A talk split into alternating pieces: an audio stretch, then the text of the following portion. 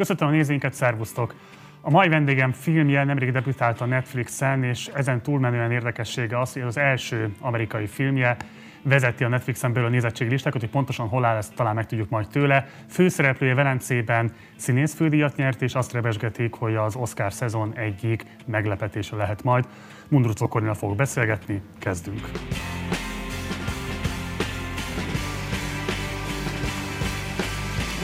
És akkor fordulok Kornéhoz a stúdióban. Szervusz, köszöntelek, és köszönöm, hogy elfogadtad a meghívásunk. Még szép, köszönöm szépen, hogy itt lehetek. Tudjuk jól, tehát ez ilyen iparági plegykákból, hogy nem lehet közölnötök a pontos nézőszámokat, miközben ti pontosan tudjátok, hogy mennyien látták a Pieces of a Woman című filmeteket, de hogyha mondjuk nagyságrendet lehet mondani a korábbi filmjeidnek a nemzetközi forgalmazása, mondjuk mit tudom én, a Fehér Istennek, ami talán a legnagyobb sikered volt korábban, hogy ahhoz viszonyítva nagyságrendileg mennyivel több nézője volt a Pieces of a Woman-nek? Uh, egy hétvége alatt meg tízszerezte a néz, nézettségét. Az össznézettségét, az össznézettségét. a Istennek. Igen, igen, igen. Szóval azért ez egy nagyon-nagyon-nagyon masszív különbség.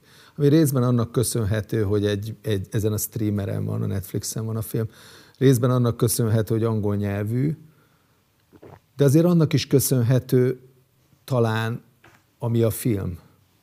Hát nyilván, nem kérdés. Um, hogy jött az egész helyzet? Tehát, hogy nyilatkoztat több interjútban is, hogy ugye eredetileg ezt egy magyar produkcióként képzeltétek el, nem kaptatok rá pénzt a filmalaptól, te közben rendeztél ebből egy előadást Lengyelországban, ugye a Covid miatt ezt végül nem tudtátok nemzetközi bemutatásban is forgalmazni, de most tavasszal, ha minden igaz, talán több helyszínre is el fogtok majd vele jutni. Lehet tudni, hogy Weber Kata volt az írója a színdarabnak és a filmnek is. Hogy lett ebből úgy amerikai film, hogy végül egyébként két A-kategóriás sztár játszotta a főszerepet, és a mellékszerepben is azért igen neves színészeket sikerült megnyernetek?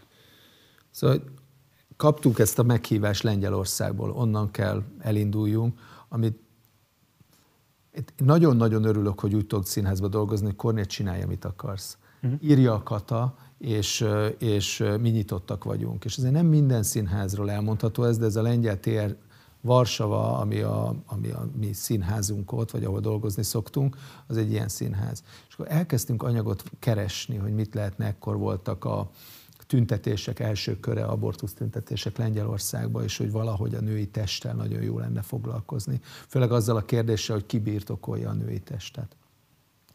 Párhuzamosan, ugye akkor még a magyar társadalmat polarizálta a Geréb Ágnes ügy, akinek egészen megrendítő volt végignézni a kálváriáját.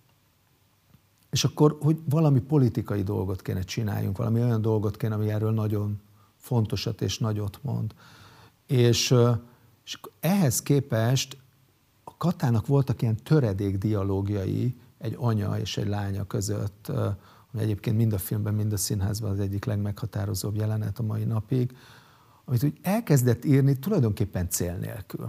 Tulajdonképpen abból a célból, hogy mi, nekünk volt egy közös élményünk, egy, de össze nem hasonlítható a filmmel, de mégis szembe kellett nézzünk jobban mondva, nem is szembenéztünk, hanem hallgattunk róla, hogy mi történt velünk. És akkor olvastam ezeket a dialógokat, azt láttam, hogy úristen, hát mi nem beszélünk erről, de hogy egyáltalán nem beszélünk erről. És azt kérdeztem a Katától, hogy elképzelhetőnek tartja-e, hogy ebből az, ezekből az élményekből szülessen valami.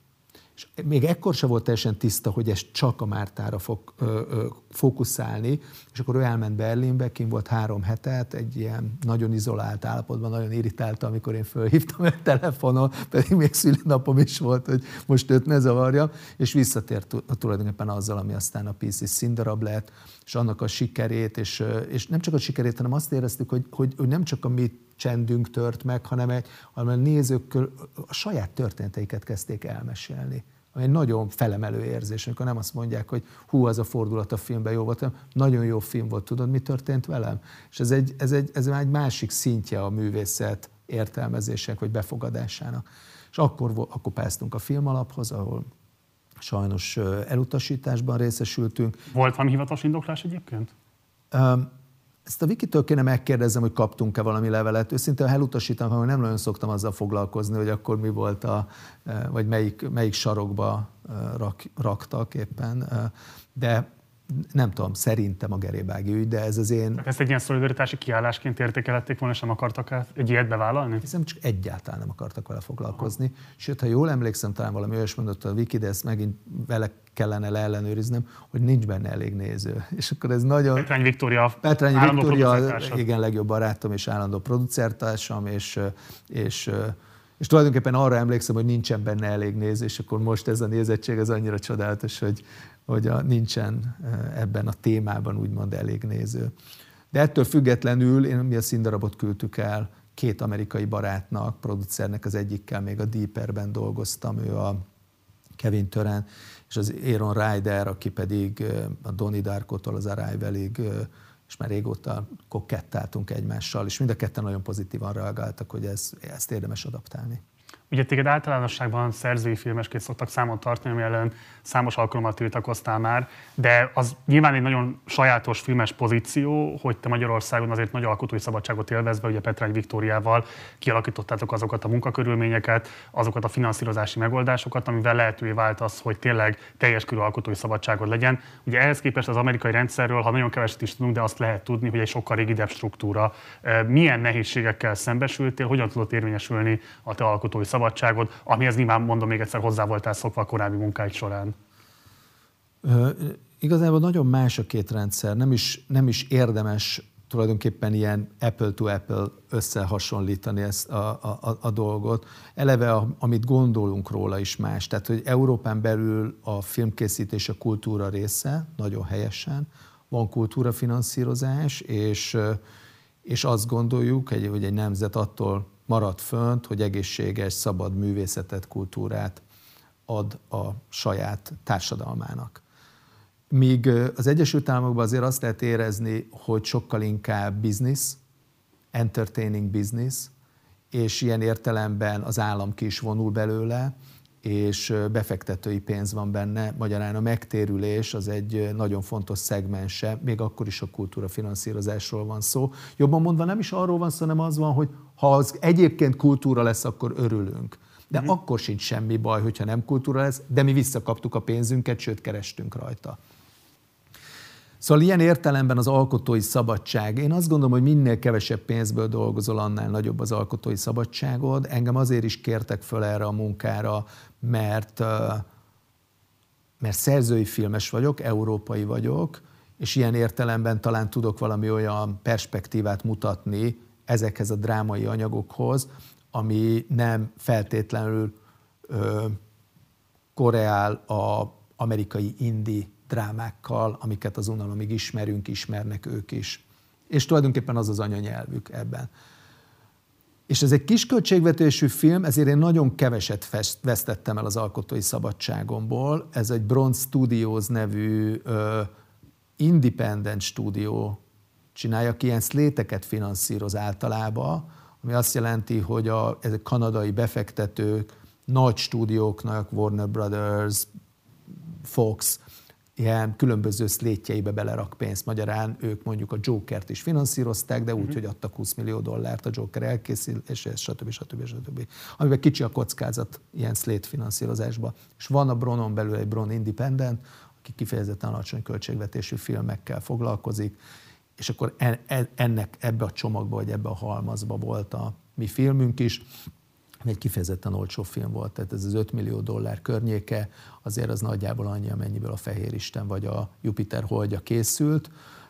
Nyilván az egy, hogy mekkora látványokat tudtál Magyarországon ennyi pénzből csinálni, ez nem összehasonlítható egy kis kamaradrámával. Amivel szembesül az ember, azért a nagyjából a hierarchia az nagyon más. Tehát a rendező az nem a falkavezér, a rendező az nem a megmondó ember, hanem a producer a megmondó ember, és a, a, a, a sztár egy nagyon-nagyon fontos szegmense a, a hierarchiának, és a rendező ebben az esetben egy nagyon fontos szereplője. De hogy olyan, hogy Final Cut, meg ezek, ezek nincsenek, ezek illúziók. hogy ezeket meg lehet kapni, plusz teljesen mindegy, hogy megkapod-e vagy nem. Mert azt is meg kell érteni, hogyha nem kerül piacra a filmet, nem fogja visszafinanszírozni magát, ha nem kerül piacra a filmet, hogyha nálad van a Final Cut, de nem jön be egy, egy forgalmazó, aki forgalmazza, teljesen mindegy, hogy nálad van-e a Final Cut a végén, úgyis az a cut lesz, amit a forgalmazó forgalmazni akar, tehát tulajdonképpen a végső vágás joga ilyen értelemben a vevőnél van, szóval egy teljes illúzió az, hogy akkor te kemény legény vagy, ha nálad van semmi, ilyen értelme nincs. Aminek van értelme, hogy jók legyenek a kapcsolataid. Magyarán, ha te jól dolgozol egy producerrel, és tulajdonképpen a vissza a Petrányi Viktóriás barátság és munka, munkaviszonyhoz, akkor megtanulsz produceri rendszerbe gondolkozni. És azt hiszem Magyarországon ö, genetikailag hiányzik ez a produceri rendszer jelenleg, és nagyon lassú elmozdulás van ebbe az irányba, ami szerintem egy jó rendszer. Mondhatok egy fél mondatot erre a szerzői filmes dologra? Szóval tulajdonképpen én nem attól határolottam el, hogy én szerzői filmes lennék, az vagyok, és, és mélyen az vagyok. Én attól határolottam el, hogy egy ilyen kiüresedett sarokba találtam magam X film után, amivel azt éreztem, hogy a, a nézőkkel való kommunikáció megszűnt, de nagyon meg vagyok egy ilyen akadémikus, vagy dogmatikus ö, ö, ö, művészetszemlélet szempontjából simogatva. Ezt jól detektálom, hogy az nagyjából a Frankenstein terv után következett be? Igen, igen, ott, ott azt éreztem, hogy, hogy egyszerűen arra nincsen tovább út nekem. Uh-huh. És főként azért, mert nem az az értelme annak, amit mondok, hogy az ember milliókhoz akar szólni a filmjeivel. De az a színházi tapasztalat, hogyha a néző nem jön be a színházba, akkor nincs előadás, az a moziba egy absztrakt módon elkezdted érezni, hogy az lehetetlen, hogy ez nem történhet meg. És az én problémám az az lehet, hogy lehet-e kortás, komoly tartalommal nézőkhöz szólni. És a Proton Színházban ez sikerült, tehát hogy egy állandó nézője vannak az előadásainknak, abban a szegmensben, amiben dolgozunk, itt külföldön is, és hogy, és hogy ez, egy, ez, ez volt az, ami számomra fontos, és innentől kezdve nekem ez, ez ebben az értelemben ez a posztmodern film, vagy a modernista film tulajdonképpen már inkább csak úgy a háttérből vagy, vagy távolról figyelendő. Számodra az a feltétel, hogy rentábilis, sőt, hogy fogalmaztál, profitábilis filmet kell alkotni, az akár pszichésen jelentette bármilyen olyan nyomást, ami meghatározottan befolyásolta mondjuk a döntéseidet? Így nem, így nem. Így ebben az értelemben nem. Hát mindenki Ez egy Damoklész kardja egy első amerikai film esetében, hogy... Hát nagyon nagyot lehet zuhanni természetesen ebben, és azt hiszem, hogy sokan el is véreznek benne, és ez egy kivételes szerencse, hogy nekünk ez így állt össze. Tulajdonképpen a legszemélyesebb és a legkisebb anyaggal. Tehát itt igazándiból azt kell érezni, vagy érteni, hogy ennek, ennek anyagilag kevés volt a kockázata nekik, tehát 5 milliót kitermelni egy ilyen filmből talán nem lehetetlen, bár ma még már, már az se annyira egyértelmű, de hogy nincsen védőháló. Uh-huh. Tehát nincs egy műfaj. Tehát nem egy horror, tudod, és megvan a horror közönsége, vagy, meg, vagy egy, nem tudom, musical, megvan a musical közönsége, vagy, nem, vagy nincs benne gigasztár. Tehát a kategóriás, ezzel is vitatkoznék, hogy most a van ezt a körbi, talán remélem mostantól a kategóriás lesz, de, de, de annó, amikor mi elkezdtünk vele dolgozni, inkább egy ilyen feljövő, promising valaki volt, amiben én, én nagyon örülök, hogy megbíztak benne a producerek, és végig tudtam vele csinálni ezt a filmet, mert sokkal érdekesebb szerintem. De hogy, hogy nem volt ilyen védőháló, és akkor ebb, ebből ilyen, ilyen módon kijönni, az nagyon-nagyon jó érzés. Így fogom azt egy interjúban, hogy ez egy hideg, éles, társadalomra reflektív melodráma akar lenni. Te itt a melodrámát ilyen Fassbinder értelemben használtad, de mit értesz pontosan alatt? Mit a melodráma a Pieces of a Woman? Szerintem ami a legfontosabb élmény, és most visszamegyünk ebbe ez a bizonyos akademikus gondolkodás irányába is, hogy megszűnt a, az em, na, a, tehát hogy az az érzésem, hogy az érzelmeinket átadtuk egy csomó más entitásnak. Átadtuk az államnak, átadtuk az elvárásoknak, átadtuk az internetnek, átadtuk nagyon sok mindennek. Magyarán egy csomó mindenről tudjuk, hogy mit kell érezzünk, anélkül, hogy valós érzelmeink alakulnának ki, vagy csak a miénk. És ebben az értelemben a művészetben ez nagyon rossz irányt adó. Nagyon sokszor láttam, hogy már nem úgy nézzünk egy, egy művet, legyen, lett legyen az festmény, színdarab vagy film, hogy, hogy mi maga a mű, hanem azt kezded el érezni, hogy mit kell gondoljak róla abban a másodpercben. Mm. Tehát olyan szinten rablod le a kódokat róla, főleg a ma a pozitív, nagyon pozitíven gondolt politikai korrektségnek a, az idejében, azért még ezek a tendenciák adott esetben föl is erősödhetnek, hogy nem a művet nézed.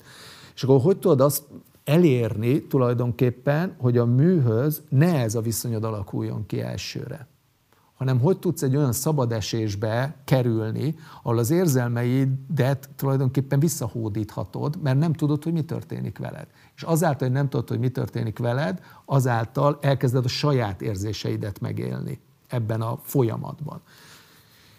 És részben ugye a Fehér Isten is, vagy azok a, vagy azok a színházi munkák is már nagyon ebbe az irányba tolódtak, és ez elvezet engem egy nagyon érzelmi műfajhoz, a melodrámához.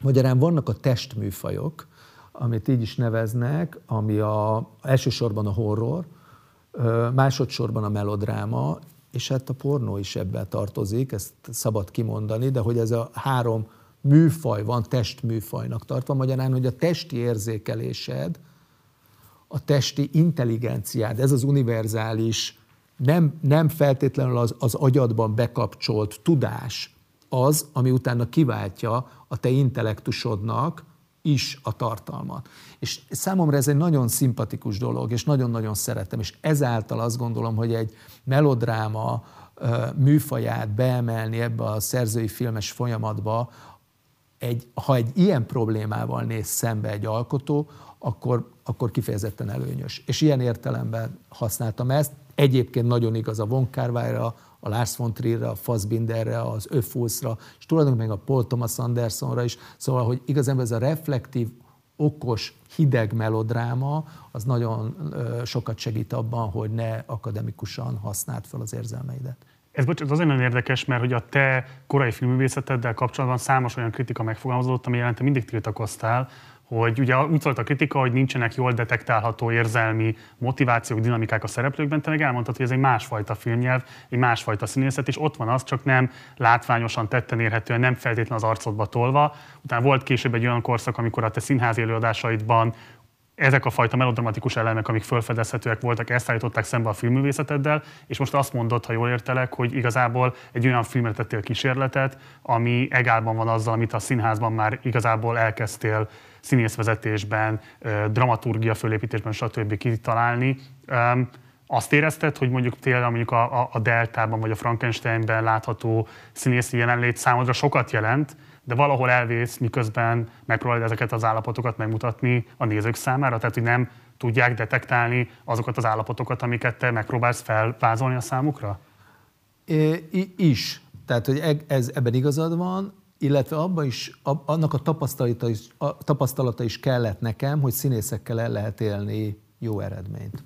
És ez most nagyon csúnya, amit mondok, de nekem nem volt meg ez a, vagy az önbizalmam, vagy az időm rá, vagy igazándiból, hogy eljussak oda, szóval sokkal mélyebben bíztam abban, hogy egy civil a maga személyes erejével a színé, színé, színésziességtől teljesen megfosztva, mint egy modell képviseli azt a struktúrát a legmélyebben, és az adott érzelmei abból annyi jelentkezik, amennyi, amit maga a személyisége hordoz. Míg egy színésznél azt éreztem, hogy nem eléggé tudom lebontani ezt a, hogy mondjam, tudástömeget, amit uh-huh. a színház megad egy színésznek, és az egy védőhálóként ott van, de egy filmen az egyszerűen nem, nem, nem megy át. És ez nagyon kellett a proton színházi tapasztalat, a német színészi tapasztalat, a lengyel színészekkel való együttmunka. Ahhoz, hogy az ember megérezze, hogy igenis el lehet érni színészekkel nagyon-nagyon döbbenetesen magas színvonalat.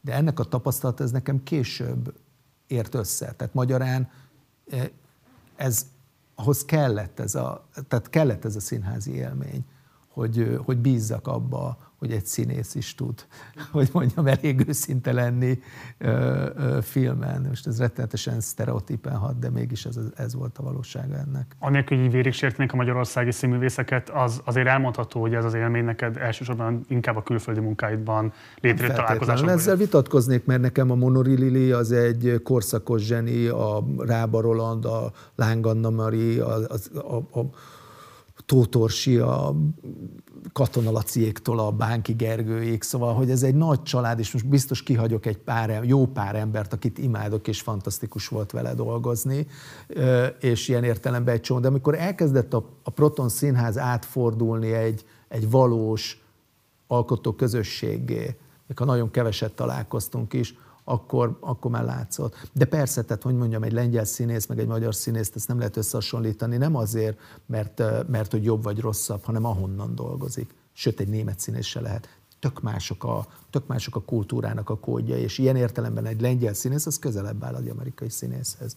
Egy német színész meg mindentől távol áll. Tehát, hogy Borbás Barna írta a Válasz Online a kritikájában szerintem az egyik legeredetibb magyar szempontot, vagy magyar nyelven megjelent szempontot a filmmel kapcsolatban. Valahogy úgy írta, vagy úgy fogalmazott, hogy ez igazából nem egy, egy otthonszülési tragédia, hanem valójában egy elvállás történet, amiben a férfi és a nő felfedezik azt, amivel nem képesek együttesen megélni és kezelni a gyászt, ezért igazából nincs közük egymáshoz. Tehát, hogy sokkal kevésbé a halva született gyermekről szól, vagy ennek a gyászmunkájáról, nem pont arról, hogy ez a gyászmunka, ha nem tud közös lenni, akkor az derül ki, hogy a férfinek és a nőnek igazából nincsen közössége. Mennyiben értesz egyet ezzel? Maximálisan egyetértek ezzel, hogy, hogy abban a kapcsolatban az elvárás az nagyon különböző. Azt is, azt is fontos megérteni, hogy a Mártának a, a gyász folyamatát a pszichológián belül ilyen megrekedt, vagy megfagyott, és próbálom lefordítani az angolból, ö, ö, gyász folyamatnak hívják, ami azt jelenti, hogy, hogy a legmélyebb, legsötétebb ponton ő talál egy csomó pozitív ö, élményt, ami teljesen abszurd a környezete számára, és ezáltal nem is mer erről beszélni, és egy izolációhoz vezet. Magyarán, amikor a fájdalmon és a, a, annak a végtelen fájdalmán túl vagy, amit egy ilyen ö, eseményen keresztül, tragédián átélsz, akkor ö, annak, abba, abba, abba, abban az állapotban meg lehet találni a kegyelmet, a szeretetet, az anyasságot, egy csomó olyan dolgot egy nem látott személlyel, ami, ami, ami a te alkatodhoz, morális alkatodhoz nagyon is fontos adalék, tehát hogy egy komplexebb embernek egy teljesebb embernek, egy erősebb embernek érzed magad, ezektől az élményektől, amiket ott megtapasztalsz. És mikor utána ezt nem akarod elárulni, amit megtapasztalsz itt, ezáltal izolálódsz. Teljes mértékűleg izolálódsz a környezetettől. Míg a, a, a, a, a, a, sonnak vagy a férnek a tapasztalat, az nagyjából az a társadalmilag is elvárt, családilag is sokszor elvált, ezzel legyünk túl rajta. Legyünk túl rajta, és legyen minden olyan, mint korábban, mint annak előtte. Csak hát nincs annak előtte hanem csak annak a tapasztalatával van folytatás. És ebben a kapcsolatban ez az alapkonfliktus, hogy a Sean azt mondja, hogy menjünk el Seattle-be, térjünk vissza oda, ahol voltunk. Folyamatosan húzza vissza, és tulajdonképpen egy, ő, ő, ő jobban beteljesíti azt, amit elvárnánk Mártától. És ennek a kontrasztja is nagyon fontos volt, hogy ezt megteremtsük ilyen élesen elválasztva ebbe a kapcsolatba. Plusz azért az is nagyon fontos, hogy ott a választás a Márta részéről az édesanyja ellen történt, amikor ő ebbe, ezt, a, ezt a szerelmet kapta, vagy ezt a szerelmet érezte és megélte.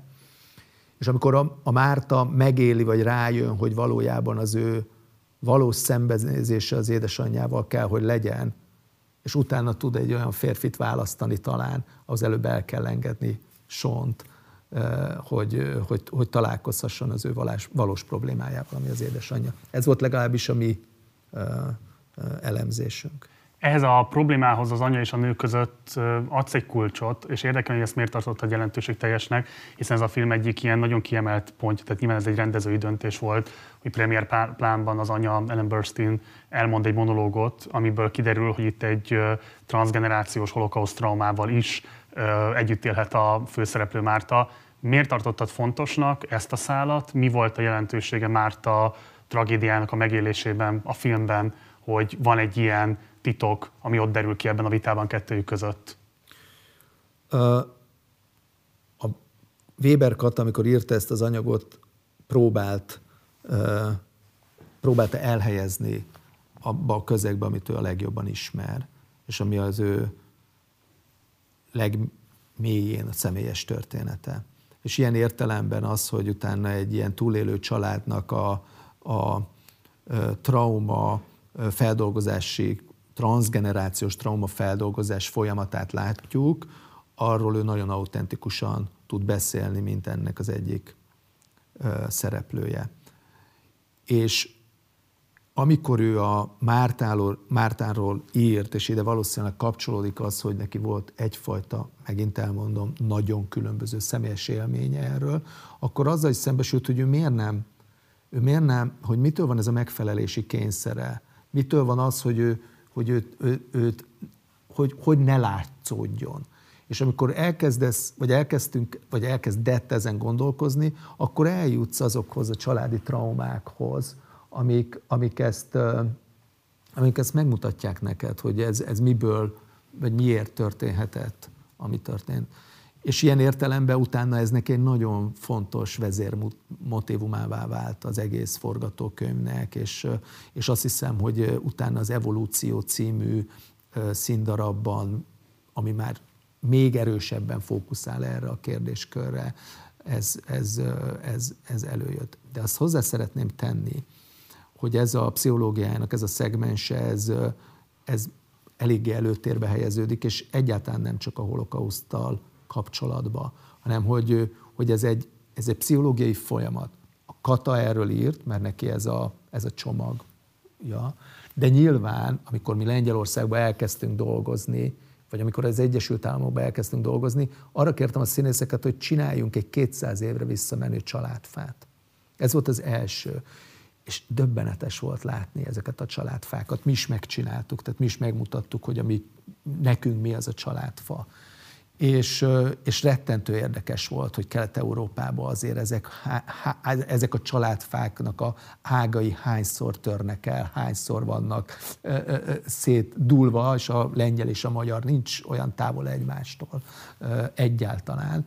És az Egyesült Államokban is azt lehetett látni, vagy a színészeket, amikor kértem, hogy, hogy, hogy ott is a kivándorlás, és még a kivándorlás előttre mész vissza, az is egy, hogy mondjam, ott is van egy alaptrauma ezekben a kivándorló életekbe, amire az Egyesült Államok ö, ö, ö, gondolata alapul, hogy így mondja. És ilyen értelemben ezt vizsgálni, hogy mit hozunk a szüleinktől, mik azok a, mik azok a paternek, amiket, amiket ismétlünk, és ezekben ez iszonyú banális, sztereotíp mondatokban, hogy nézd meg az anyját, vedd el a lányát, is, itt mélyen benne van ennek a folyamata, ez, ez, ez, ez, ez mennyire meghatároz egy adott személyt, ez nekünk nagyon fontos, és ezért a film részévé tettünk. Ugye a film egyik ilyen nagyon hangsúlyos fordulópontja az, amikor az anya úgy próbálja megoldani a házasságon belül konfliktusait, amit lát a lánya és a férje között, aki férje szemben ugye hihetetlen antipátiát táplál, hogy konkrétan kivásárolja, tehát azt ajánlja neki, hogy ad egy rendesebb pénzösszeget és húzzon az életéből. Azt a film nem teszi teljesen egyértelművé, hogy valóban emiatt megy el végül, vagy pedig el is teszi el a pénzt, vagy mi történik itt pontosan, de ők ugye végül aztán ketté válnak. Itt ugye részben ez fölvetheti azt az analógiát, hogy ahogyan egykoron pénzzel mentettek meg zsidó életeket, és így próbáltak életeket vásárolni a náciktól, és ezzel esetlegesen embereket kijutatni a gettóból. Ugye ez ezzel valamilyen módon egy analóg helyzet, de amikor pont néztem a filmet, akkor volt egy ilyen, talán azt éreztem így a legkényelmetlen helyzetnek, hogy mit kell gondolni arról, amikor egy munkásosztálybeli fiút, egy gazdag zsidó nő azzal szembesít, itt a pénz csak takarodja az életünkből. Ez, egy, ez, ez hogy azt, azt próbáltuk meg egy ilyen nagyon objektív gesztussá sűríteni, hogy menj el innen. És hogy hogy tudod ezt megoldani úgy, hogy nem, a, nem egy veszekedés által, vagy nem egy ilyen, szóval hogy tudsz egy objektív, egy tárgyas formát ennek adni. És azon kezdtünk el gondolkozni, hogy mire van a legnagyobb szüksége a sonnak, amikor megéled, hogy nincsen szeretet. És azt hiszem, hogy a, az Elizabeth, aki rettenetesen sérült önmagában is, ugye a gyermekkoránál fogva, azért látja, hogy hol vannak ezek a sebek másokban is. És az, amikor az addikció elhatalmasodni látszik, lett légyen az alkohol vagy drog, és ugye azért nagyjából a son az mind a kettőt, ugye megmutatjuk, hogy a kokaint használ a, a, a Susannak az, a, az irodájába, illetve ott effektíve iszik a nő előtt. És az is egy fontos trigger, hogy látja a nő inni, tehát kimegy, látja, a, isz, szóval látja, hogy ő vissza, tehát ő újra függő. Akkor ennek a függőben pénzre van szüksége. És az, az nagyon, az még egy finom állapot, amikor kapsz pénzt, mert amikor már elveszed mástól, és tudod, hogy az, az életet elkezdi meghatározni az, hogy pénz, pénz, pénzre kezd, le, legyen szükséged. Szóval ilyen értelemben az Elizabeth az pontosan megfogja azt a pontot ebbe az emberbe, ahol ő gyenge, ahol ő, ahol ő eltávolítható, ahol megfogható. És ekkor ajánlja föl, hogy figyelj, menj el. Én odaadok annyi pénzt neked, amennyit akarsz, építs fel egy életet, ne, tudom, hogy nullára, nullára nem fogsz elmenni, mert nem tudod föntartani az addikciódat valójában. De azt is tudom, hogy nem akarsz már itt lenni. És akkor ebben az értelemben ezt átadja, és tulajdonképpen egy ilyen néma deal köttetik köztük, hogy én, én mint son nem, mert nem akarok itt lenni, és a többi. De hogy a, a, abból az élettapasztalatból, amit te is említesz, a, ami az Elizabeth múltja, tudja olvasni ezeket a lelki folyamatokat, az biztos, hogy hozzátartozik. Nem, nem, nem egy naív karakter. És egy, én azért szerettem az Elizabetet nagyon, mert egyfelől egy forró, meleg ember, érted? Ő a legjobbat akarja. Másfelől egy, egy, egy, egy, egy végtelenül éles karakter, és úgy, úgy em, emlékszem, hogy ez a generáció, ez még volt, ami, ami egyszerre, szóval amit, amit, amit a történelem megcibált, megtépett, szóval ilyen értelemben az én nagy hatású mentorom, a bíró Ivett, ő olyanokat tudott mondani egy forgatókönyvre, amit nem, amit nem akartál meghallgatni egy forgatókönyvre, és hogy együtt tudsz ezzel élni, vagy nem. És ez, nem, és ez soha nem volt hideg, és soha nem volt kegyetlen, hanem mindig magának a, a, a, annak a döbbenetes igazsága, hogy, hogy, lá, hogy látsz.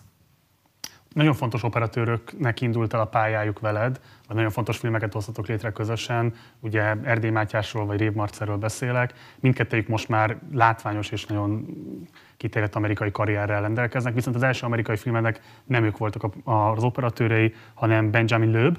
Igen. Um, miért őt választottad, és milyen volt együtt dolgozni egy olyan emberrel, akivel korábban nem csináltál filmet, viszont tehát nyilván az egyik legfontosabb alkotó partnered, hiszen az ő szemén keresztül mutatod meg azt, amit be szeretnél mutatni a nézőidnek.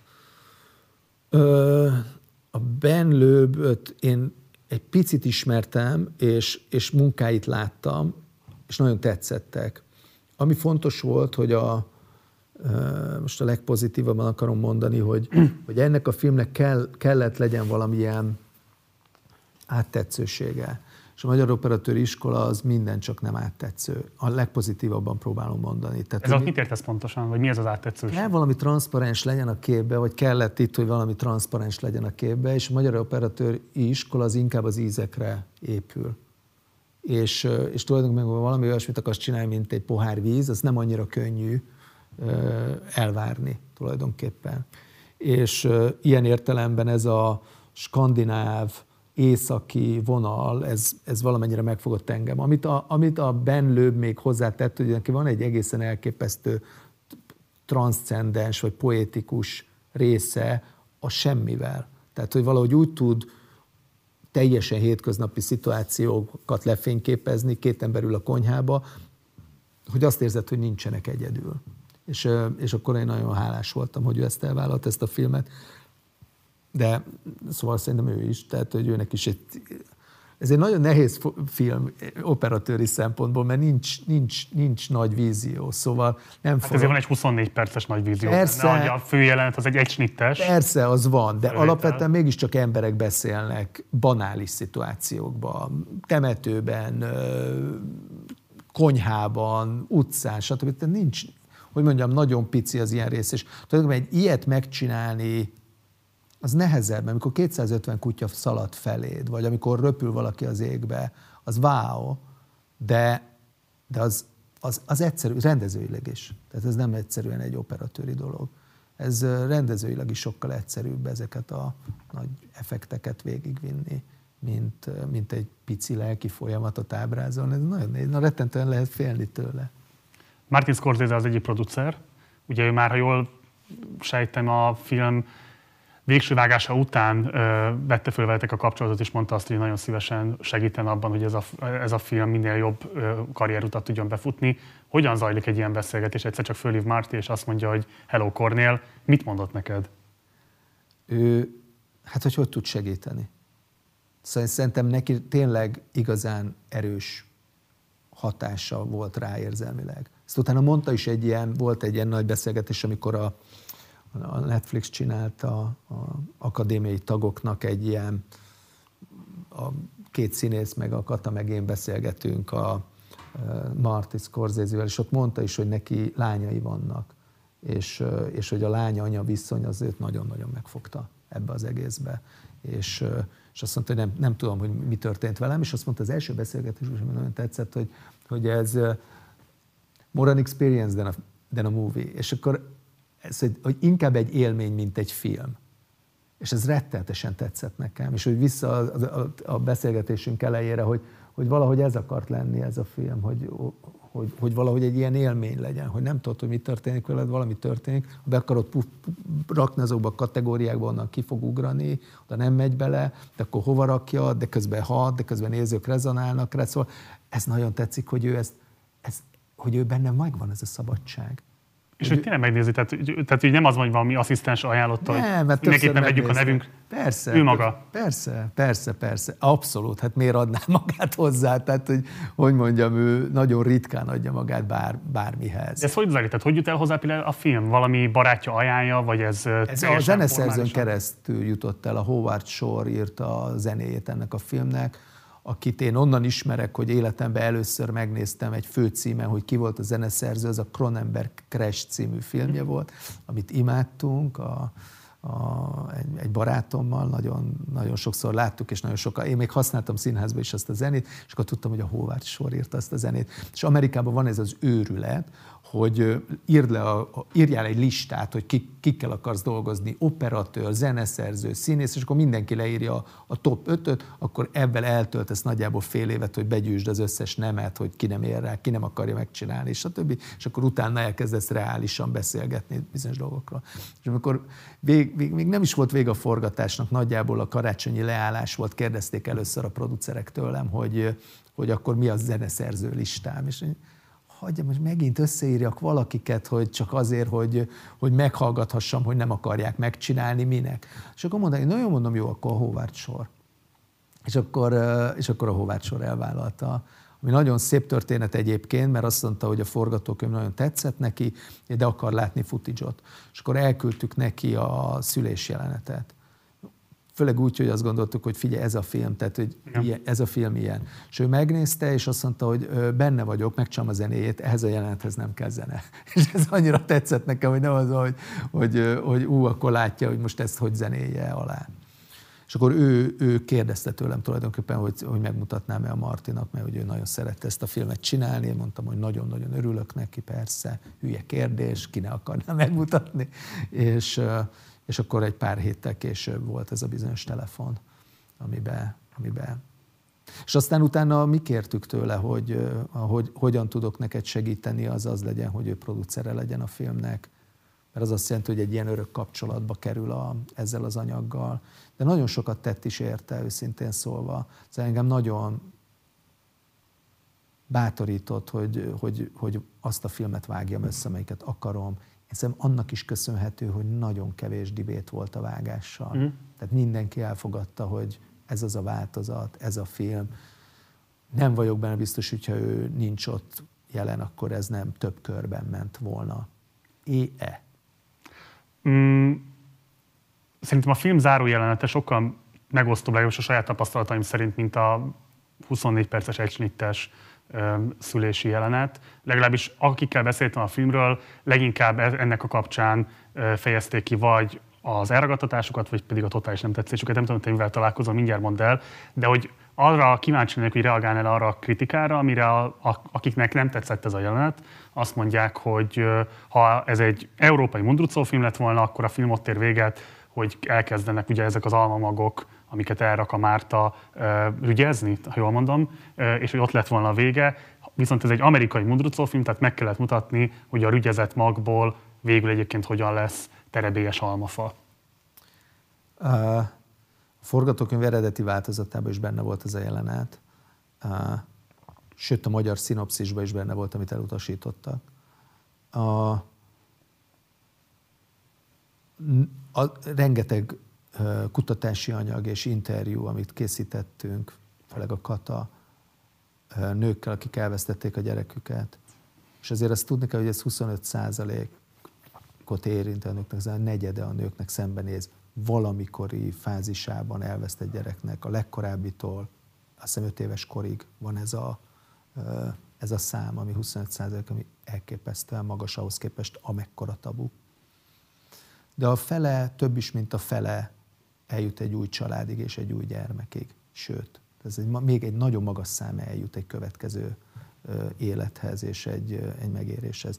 És a Kata rettenetesen akarta azt a dolgot, hogy ez, hogy ez így érjen véget, hogy egyáltalán egy gyermek szempontjából, egy gyerekkornak, egy gyerekkorból visszanézni erre a nőre.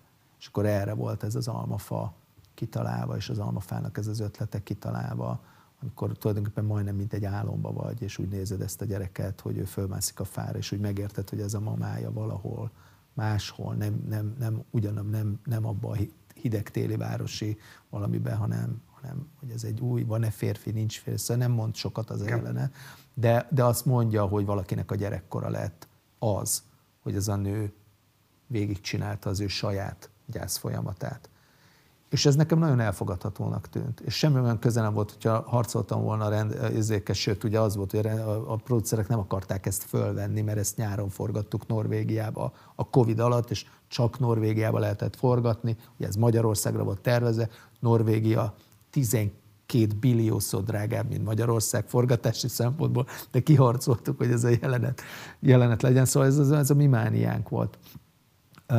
Én szerintem van benne valami olyan happy end, ami, ami ilyen, mint a, mint a makkáros szerelemben, szóval nem tudom, happy end, igen, van egy ilyen happy end itt a végén, ami, ami adott esetben közelebb áll egy ilyen amerikai filmhez. Egyébként, hogyha úgy néznéd végül a filmet, hogy kiszórja a vízen a dolgot, hú, azért az olyan lehúzós, érted? Azért nem tudom mennyi hamuval befejezni egy filmet. Tehát ott, akkor se fejeztem volna ott be mhm. a filmet. Nem tudom, hogy mit kell akkor csinálni, hogy ne azzal menjél ki a moziból, hogy láttál egy ilyen elégikus hamu kiszórást. De nem, semmilyen ilyen amerikai kényszer nem volt. Akkor is most nyissunk egy új fejezetet, de hogy ez egy amerikai film, és én arra nagyon büszke vagyok, hogy ez Amerikából nézve is egy amerikai film. És azt hiszem, hogy... Mit jelent pontosan? Az azt jelenti, hogy egy anyanyelvű, abban a kultúrában felnőtt embernek is egy amerikai filmet jelent ez a dolog. És az egy európai rendezőtől ez, ez enyhén szólva nem egyértelmű. És főleg amerikai filmben, mert még mikor angol filmeket csinálnak európai rendezők, még, még van benne ez az edgy valami, amit még elfogadunk, de Amerikában nagyon sokszor kilóg a lóláp, hogy készül egy európai film ugyan angolul. De egy amerikai nem érzi a sajátjának, nem érzi a saját filmjének. És ezzel mi, azért ez egy, az én életemben ez egy ilyen 15 éves történet, 17 éves történet, hogy, hogy nem, tehát hogyha átmész egy másik kultúrába dolgozni, akkor azt a kultúrát tisztelned kell annyira, hogy megpróbálod a genetikáját és a nyelvét megérteni, és megtanulni. És hogy persze ez nem csak annyi, hogy az ember angolul beszéle, vagy németül beszéle, vagy lengyelül beszéle. Nem, lengyelül. De hogy, hogy, hogy valamit abból megérteni, hogy az ottani ö, ö, művész szett felfogás, és a művészetben mi, mi az, amit autentikusnak éreznek. És ugye mi ugyanez van, amikor idejön egy külföldi rendező csinálni valamit XY színházba, és az nem lesz magyar végül is, az, az ki lesz taszítva az azért is nem azért, mert rosszabb, vagy nem jobb, vagy egy kritikus nem mondja, hogy dá, dá, miért taszítjátok ki, hanem mert egyszerűen nem, nem megy el. És ilyen értelemben ez egy, nekem egy nagyon fontos tapasztalata volt a színházak, és ez is a színházból jön ilyen értelemben. Az év lengyel előadást lehet megnyerni, vagy Németországban valamit németnek látva lenni, az egy borzasztó erős érzés, és pokoli munka eljutni addig nem tudom elmondani, hogy hány kör a, a fordítóval, a nyelvvel, a színésszel, a ne, szóval amit beáldozol, és nem azt mondod, hogy hülye vagy, így csinálod. Mit csinálsz? Menj oda, aztán mondd el, ez a feladatod. És akkor ebből lenyomni ezt a dolgot, és akkor lesz valami a végén belőle. És itt is, hogy ez egy amerikai film legyen, az egy igazi paranójánk volt. Nekem. Nekem feltétlenül, hogy, hogy, hogy, hogy amerikai film legyen, mert, mert, mert féltem attól, hogy egy amerikai film nem lesz amerikai, az, akkor mi lesz? Akkor valahol az Atlanti óceánba elsüllyed. Alkotóként mit gondolsz a streaming platformokról, és kifejezetten nem csak a Netflixre gondolok, hanem általában erről a jelenségről. Ugye a Cannes Filmfesztiválról például ki vannak tiltva azok a filmek, vagy ki voltak tiltva azok a filmek, amelyeket mondjuk például a Netflix hozott létre, és kikötés az, hogy mindenképpen moziforgalmazásba kell kerülni egy alkotásnak ahhoz, hogy tudjon indulni a fesztiválon. Ugye te magad is mozifilmrendező vagy, Nyilván mondtad azt, hogy a Covid ideje alatt a streaming platformon való megjelenés az egy, az egy tökéletes találkozás volt. De mit gondolsz azokról az aspektusokról, amikkel kritizálják ezeket a platformokat? Itt két ilyen kritika van szerintem. Az egyik ugye azt állítja, hogy dömpingszerűvé teszi a filmfogyasztást, dömpingszerűvé teszi a filmélményt. A másik pedig ugye például, Christopher Nolan volt az, aki ezt megfogalmazta, amikor a Warner Brothers az HBO-val olyan együttműködés kötött, hogy egy napon fognak filmszínházakba és streaming platformra is kerülni az új Warner filmek, és ezt Nolan a mozi elleni merényletként értékelte és hevesen tiltakozott ellene. Mit gondolsz erről a konfliktus együttesről? Azt gondolom, hogy a háború eldőlt valójában. Azt gondolom, hogy ezzel együtt kell élnie minden mozi szerető és mozi kedvelő embernek és, és, és alkotónak is. Azt gondolom, hogy egy ilyen folyamat az visszafordíthatatlan, és nem is szabad visszafordítani. Azt gondolom, hogy egy új generáció elképesztő mennyiségű képélményt fogyaszt. Azt gondolom, hogy a legnagyobb háború az valójában nem a mozi versus streaming között van, hanem a irodalom és a mozgókép között, és, és a valós, a valós háború, családilag is érzem ezt, az a, a streaming és a könyvek között van, és nem a mozi és a streaming között van. Ellenben azt is látom, hogy, hogy azért a streaming szolgáltatóknak is fel kell nőni a feladathoz. Abban az értelemben egy nagyon sok közös munka vár ránk, nézőkre is, meg egyáltalán filmkészítőkre és intellektuelekre, hogy, hogy hogy lehet abba a közös felelősségbe osztozni a streamerekkel, hogy mi a tartalom.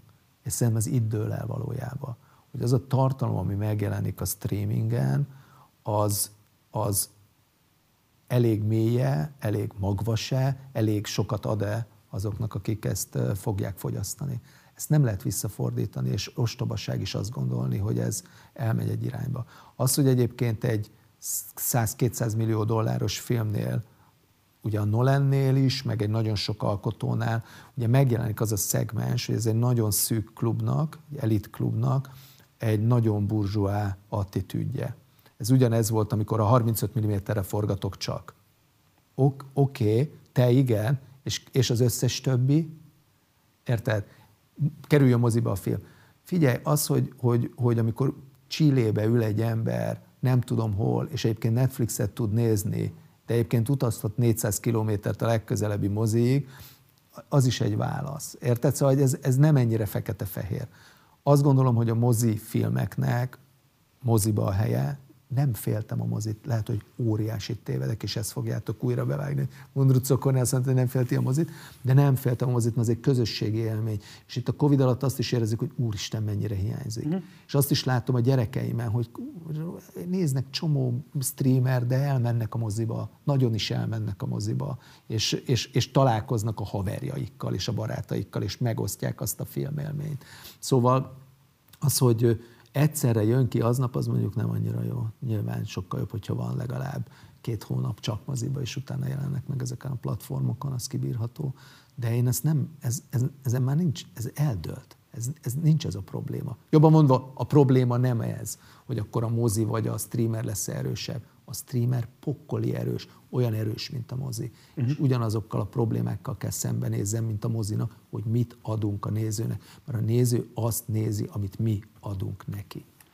Egyetértek, hogy eldőlt, de az a kérdés, hogy egy szerzői filmes hogyan küzd meg azzal a helyzettel, hogy azért ezeknek az oldalaknak a filmnyelve nagyon egysíkú. Tehát azt lehet látni, pont a tömeggyártás miatt így nagyon kész forgatókönyvek, nagyon kész beállítások, nagyon kész vágástechnikák, stb. alapján készülnek. Nyilván azért is, hogy a nézőt rászoktassák arra, hogy hogy kell ezt úgy fogyasztani, hogy tényleg napi több órát is képes legyél akár végignézni. Hogyan lehet ebben a ebben a világban megjelenni egyedi látásmódokkal, és hogyan lehet védeni ezeket a látásmódokat, hogy ne oldódjon föl ebben a dömpingben, mert nyilván elképesztően kényszerítő ereje kell, hogy legyen, és nem csak rád személyesen, hanem egy olyan stábra is, aki mondjuk dolgozik veled, előző este beesett egy előző produkcióból, ahol teljesen más elvárások szerint dolgozott, és akkor hirtelen kellene tudni váltani. Hogyan lehet megőrizni ezt, a, ezt az intellektuális és esztetikai függetlenséget szerinted?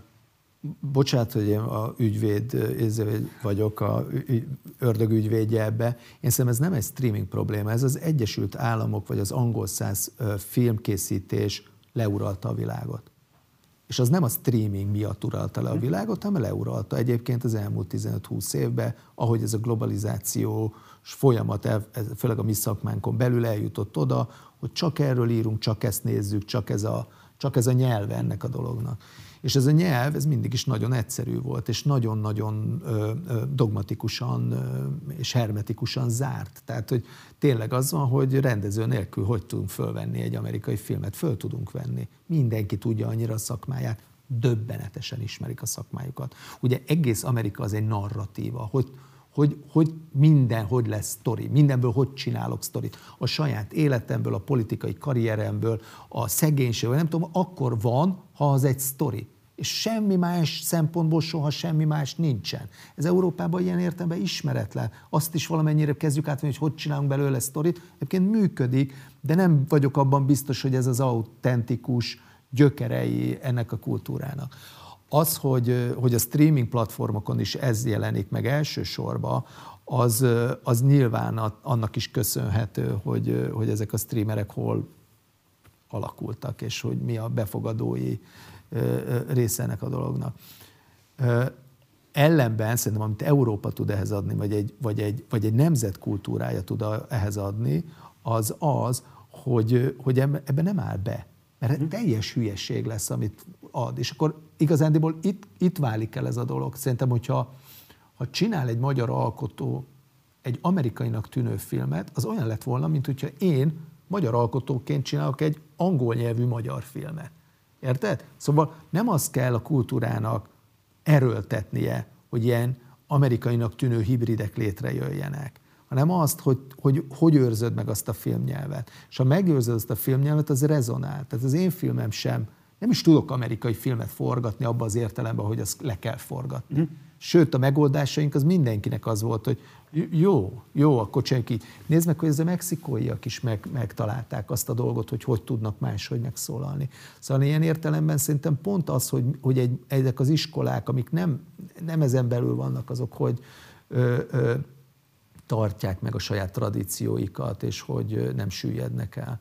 Az, az, az nagyon fontos lehet, plusz vissza oda, hogy egy streameren belül a szolgáltatás micsoda, az nagyon fontos. Tehát az, hogy egyébként az a, az a, az a streamer döntése, hogy egyébként föntarta. Mondjuk pont a Netflix csinál egy ilyen művészet közeli, Arvard közeli, művészet közeli szegmens, de ennél például a, a Channel 4, a BBC, a, a, az Amazon sokkal erősebb, még, még, még alkotóbb központú dolgokat támogatnak és csinálnak. Az Apple-ről még nem dölt el, és akkor van egy pár olyan streamer, ami nagyon a mainstreamben van, de mondjuk sorozatban az HBO nagyon alkotóközpontú, tehát kifejezetten európaiakkal, a Sorrentino-nak csinál nagy sorozatot, stb. stb. Szóval ez se annyira fekete-fehér. Uh-huh. Azt lehet látni, hogy mind a televízió képernyők színvilága, mind a, a beállítások, mind a, az amerikai filmnek ez a dogmatikus formanyelve, az, az azért az nagyon uralkodó ma.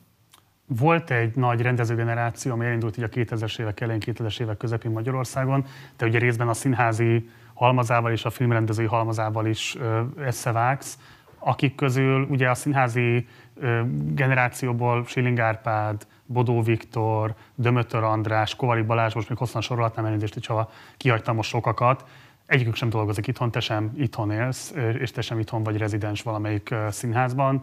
A filmrendező oldalon meg azt lehet látni, hogy azok a nagy ígéretek, amik voltak, nagyon kis számban tudták magukat kifutni, részben nyilván finanszírozási okokból is, feltétlenül más, akár személyes okok is közrejátszhattak ebben, de hogy szerinted mi miatt alakulatott ki az a helyzet, hogy ma Magyarországon pont az a generáció, aki a rendszerváltás után először kapott igazán érdemben lehetőséget ahhoz, hogy megalkossa a saját alkotói életútját 2020-21 Magyarországán nem játszanak meghatározó szerepet a hazai művészeti élet alakításában? Fú, mennyi időd van? Én egész napot rászánjuk. szóval ez egy, ez, egy, ez egy nagyon komplex kérdés, őszintén szólva, mert mm, Szóval egyfelől mi tényleg ilyen romokra érkeztünk ebben a nulla generációval, amit így szokták nevezni, nem én találtam ki, hanem én nyugati leírásba olvastam én is a saját generációnkról, mint zéró generációról, akinek a kommunista uh, hagyomány tulajdonképpen a gyerekkorának egy rövid szegmense, és tulajdonképpen ebbe az új Magyarországról készítette el a filmjeit, előadásait, amiben amibe mi belenőttünk.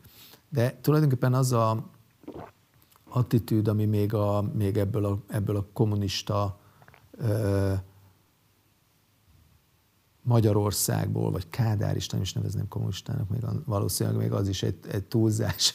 De a kádárista Magyarországból származott, az az, az az, hogy ha egyszer megfogtál egy bástyát, azt fogd, ameddig foghatod illetve ugye egy kisország szindróma is van, tehát magyarán attól, hogy kicsi az ország, a generációk nem ugyanabban a gazdaságban jelennek meg, hanem vannak sikeresebb generációk, tehetségtől vagy te, szóval azt hiszem, hogy tehetségtől valamennyire függetlenül az van, hogy a, van egy erősebb generáció, és akkor az megfogja azt a hatalmat, és akkor az addig nem engedi, ameddig csak lehet, és akkor, mert hogyha elengedi, akkor nincs más és akkor jön egy újabb generáció, ami ezzel harcol, vitatkozik, és aztán utána feladja, majd egy következő generáció, amikor harcol, vitatkozik, és már annyira elgyengül az a bizonyos generáció, hogy át tudja venni, és akkor ugyanez a folyamat elkezdődik újra.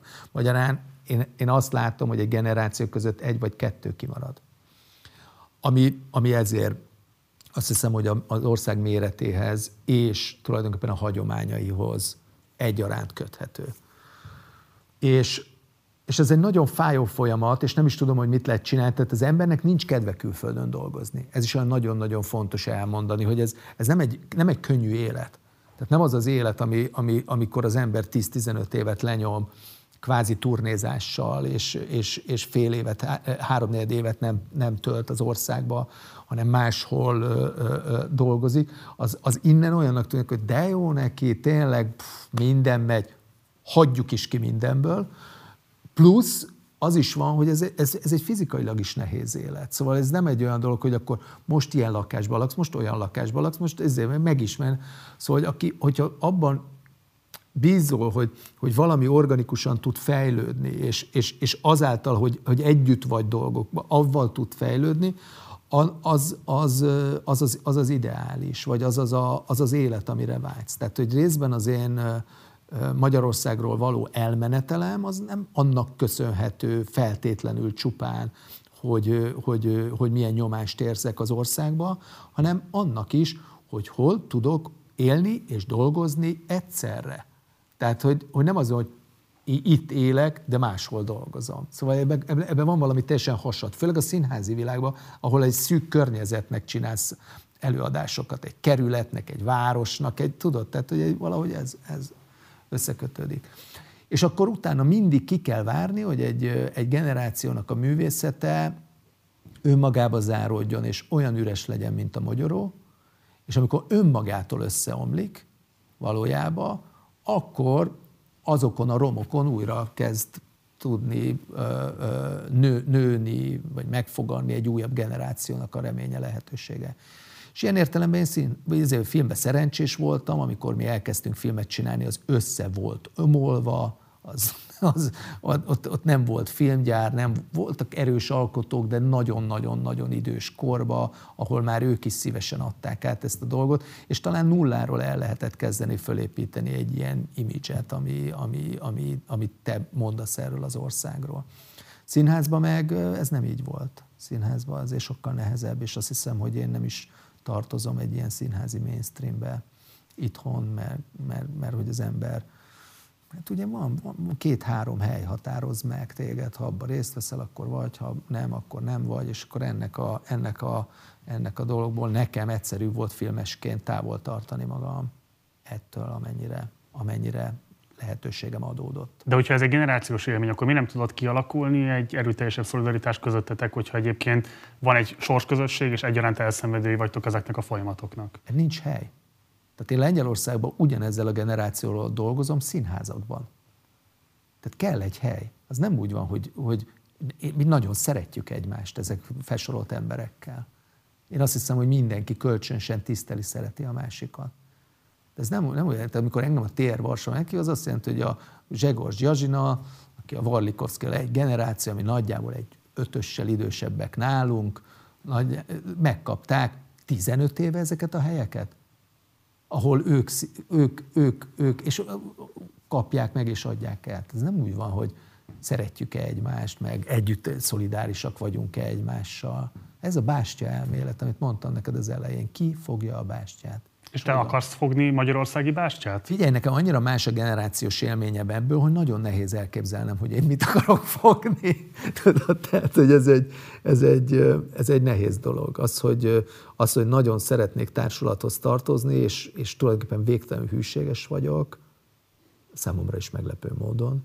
Tehát, hogy a Proton Színházba azért nagyjából tíz évet tök ugyanazokkal az emberekkel együtt törekszünk bele, a a, nagyjából ugyanazokban a színházakba megyek vissza, de nem azért, mert ennyi a felkérésem, hanem azért, mert nagyon jó elkezdeni egy folyamatot, nagyon jó megismerni embereket, nagyon jó újra együtt dolgozni, nagyon jó újra együtt gondolkozni. Szóval ez a része mindenképp. Tehát nekem így, amikor az ember mondjuk bele, be, belép a, a közepébe a, a, az életének, akkor jó esetben közepébe, akkor akkor az, hogy mit építesz föl, vagy mi az, amit, amit, ami, ami, ami marad, az, az egy életprobléma. Ez olyan, mint amikor egy festővel beszélsz, és azt mondta nekem a Birkás Sákos, akit a legnagyobb magyar festők között tartok számon. És, és megismerkedhettem vele már így tulajdonképpen az idős korára. És egy nagyon jól eladó festő volt, aki nagyon sok pénzért adott el festményeket. Németországba, Ausztriába, és a kelet-európai, közép-kelet-európai régióba. És azt mondta, engem csak az érdekel, ha a múzeum veszi meg. Egyáltalán nem akarok már eladni magángyűjteménybe. Tehát a múzeumokba szeretnék kerülni. És azt mondom, hogy miért? Hát te, te sikeres vagy, minden az a izéje. Mert hogy, egy, mert hogy a múzeum tart meg. Nem a magángyűjtő tart meg ebben a, ezében, ebben a, ebben a szegmensben sem. És, és valahogy ugyanezt érzem, hogy egy idő után az ember el tud, elkezd azon gondolkozni, hogy mi marad, vagy mi. Nem szórhatsz mindent mindig ki sehova. Szóval ilyen értelemben ez, hogy én, én külföldön külföldre kerültem, most az, hogy meddig, meg hogyan, azt nem tudom, de hogy külföldön élek jelenleg, az részben ennek a gondolatnak, a, a, a, a, hogy ott, ott, ott, ott, ott tud-e lenni, ami, ami marad, vagy ott se. És akkor ez volt.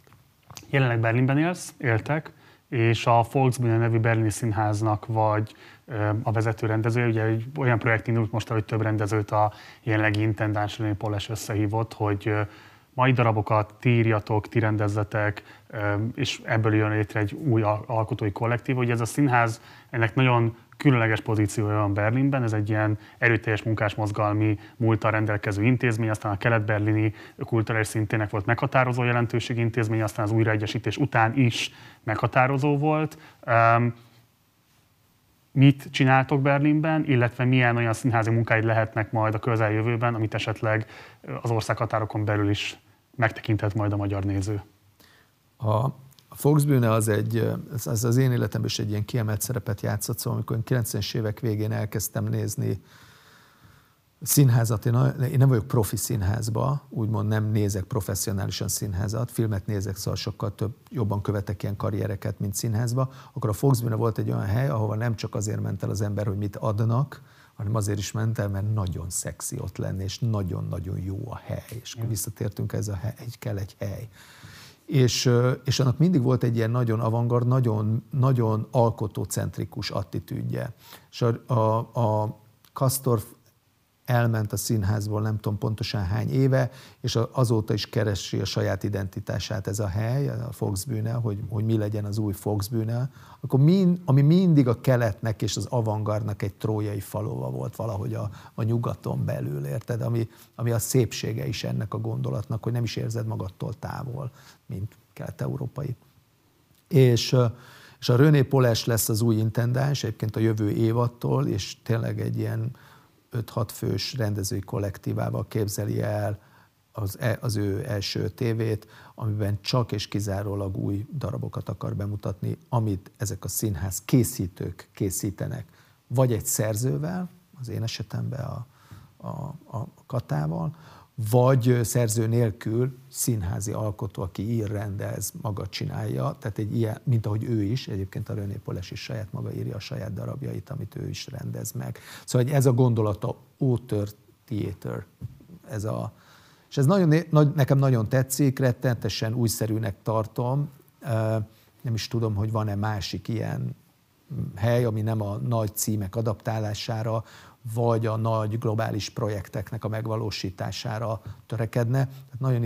nagyon-nagyon izgalmas, és igen, ez, ez vitt minket egy másfél éve Berlinbe, hogy, hogy ezt a projektet előkészítsük, annyira megismerkedjük a színházzal, a színészekkel, a, a csapattal, a, az épülettel, meg hogy egyáltalán ez mi. Ez nagyjából két rendezést jelentene évente, de lehet, hogy csak egyet, mert én nem vagyok olyan gyors, mint a, a, a, a, a profik, mondjuk így. És azt, azt nem tudom, hogy Magyarországon, mert a Proton Színházzal szeretnék egy új előadást létrehozni, hát nyilván a Covid miatt az egy, az egy végtelenül nehéz helyzetbe sodródott hely jelenleg a, a Proton Színház, ami, ami a turné nélkül nagyon nehezen él túl, és, és nyilván most jegeltük egy kicsit, és megnézzük, hogy ez, ezt meddig lehet mély hűtőbe tenni, a, a Proton Színházat, és amikor kiveszed újra, ha lehet újra játszani, és felolvasztod, akkor visszakerülhet-e arra a, a, a, ugyanabba a körbe, hogy utazik, hogy itthon játszik, és új előadás születik. Uh-huh. De hát szeretnék csinálni, de egyébként ugyanolyasmit szeretnék továbbra is csinálni, ilyen, ilyen, ilyen szűk, szűk, szóval valahogy azt éreztem, hogy az utóbbi években mind az evolúció, mind az imitation of life, vagy látszatélet, mind a kettő ilyen nagyon-nagyon pici dolgot irány, pici irányba ment, tehát egy nagyon kis problémát vizsgált, és ugyanezt szeretném folytatni. Szóval van két ötlet, de most erről nem akarok beszélni, lehet, hogy egyből se lesz semmi. És akkor abszolút záró kérdés, milyen filmes terveid vannak, illetve várhatja a magyar közönség, hogy fogsz még magyar nyelvű filmet rendezni? Hát, persze, szóval, hogy nem, semmilyen nagy koncepció nincs, hogy akkor innentől kezdve csak amerikai filmet csinál az ember, vagy per nem csinál. Nyilván van egy erőteljes nyomás most rajtad ebbe az irányba, nem? Inkább azt mondom, hogy vannak bizonyos lehetőségek. Szóval Amerika nem vár téged, meg nem az, hogy akkor te, szóval ez, ez is olyan illúzió, hogy akkor hogy van. Az biztos, hogy fogok kapni projekteket, meg megpróbálunk saját projektekkel is érvényesülni, és hogyha valami lesz, akkor valami lesz, érted? De a pénz beszél, a kutya ugat, tudod, azért ez, ez, ez inkább az a rendszer, hogy, hogy meg azt, hogy mit van kedve az embernek megcsinálni. Tehát a Pieces előtt nekem egyetlen film van, amit meg akartam csinálni, ez a Deeper című, Igen. ilyen mélytengeri, ilyen pszicho, pszichológiai dráma volt, amit nagyon szívesen megcsináltam volna, de ez, ez nem jelenti azt, hogy ennyi lehetőségem volt. Szóval az ember persze kap olyan lehetőségeket, amit nem akar megcsinálni, mert nem érzi magához közel. Magyar filmet persze, hogy szeretnék csinálni, ez nincs, nincsenek ilyen nagy koncepcióim. Egyáltalán. Van is olyan terved, amit esetleg már beadtál a film alatt? Hát a Csárdás királynőt adtam be, avval elutasítottak. Miért? Azt sem mondták meg nem eléggé, inkább így mondom. Nem, nem tudom. Sejtesz hogy... valamit, amit ők nem tettek nyilvánvalóvá? Nem tudom, hogy sejtek-e valamit. Jó, nem más filmterved esetleg? Most ezen a Csárdás királynőn még azért dolgozunk, és majd meglátjuk, hogy melyik irányba megy el. Nem, nincs ilyen konkrét, szóval egy kicsit azt érzem, hogy nem könnyű, hogy mit kell csinálni. Nagyon-nagyon nem könnyű. A Szorokin regényéből tervezett filmadaptációd, ugye az a négy lett Jég. volna. A jéget akartad, nem Jeget. a négyet? Nem, nem, a jég, a jég, és az, a, az, az, az nagyon-nagyon jó lenne, ha összejönne. És hogyha valamit köszönhetek a Pieces-nek, az, hogy, hogy ezek, a, ezek a projektek, amiket én nagyon szeretek, mint például a jég, arra egy olyan speciális figyelem megy, mint, mint, mint aki csinált egy Netflix sikert, és akkor kicsit máshogy néznek rá egy ilyen sorozatra. És azt angolul vagy oroszul csinálnád meg? Ez egy nagyon kevert nyelven van. Ugye a jég testvérisége az lehetővé tesz egy olyan fundamentálisan globális tévésorozatot csinálni, ahol nem érzed ezt virdónak. Uh-huh. Nem azt érzed, hogy mi a francér van az, hogy így beszél, vagy hogy Argentinában is van egy jeleneted, meg Oroszországban is, meg Amerikában is. Tehát szóval maga az, hogy ez a, a brotherhood az bárhol lehet, és mindenütt kutatja a, a, a, a, a testvéreit. Mundrucó Kornél, nagyon köszönöm, hogy jöttél hozzánk, várunk viszont, hogy legközelebb is. Minden jót nektek! Köszönöm, hogy itt lettem. Ez volt a beszélgetésünk Mundrucó Kornéllal. Ha nem iratkoztál valamit fel a csatornára, akkor ezt most mindenképpen pótold, illetve a lehetőségben, akkor kérlek, hogy szállj be a finanszírozásunkba a Patreon oldalunkon keresztül. Ennek a linkjét megtalálod a leírásban. Használd a like, illetve a dislike gombokat, illetve van kérdésed vagy észrevételed az elhangzottakkal kapcsolatban, akkor várunk a komment szekcióban. Van még egy Facebook oldalunk, egy Facebook csoportunk, és utóbbinak Partizán társalgó a címe. Oda is várunk, és akkor tudunk vitatkozni az éppen aktuális témákról. Munkatársaim nevében köszönöm szépen a figyelmet, hamarosan találkozunk, addig is, ciao.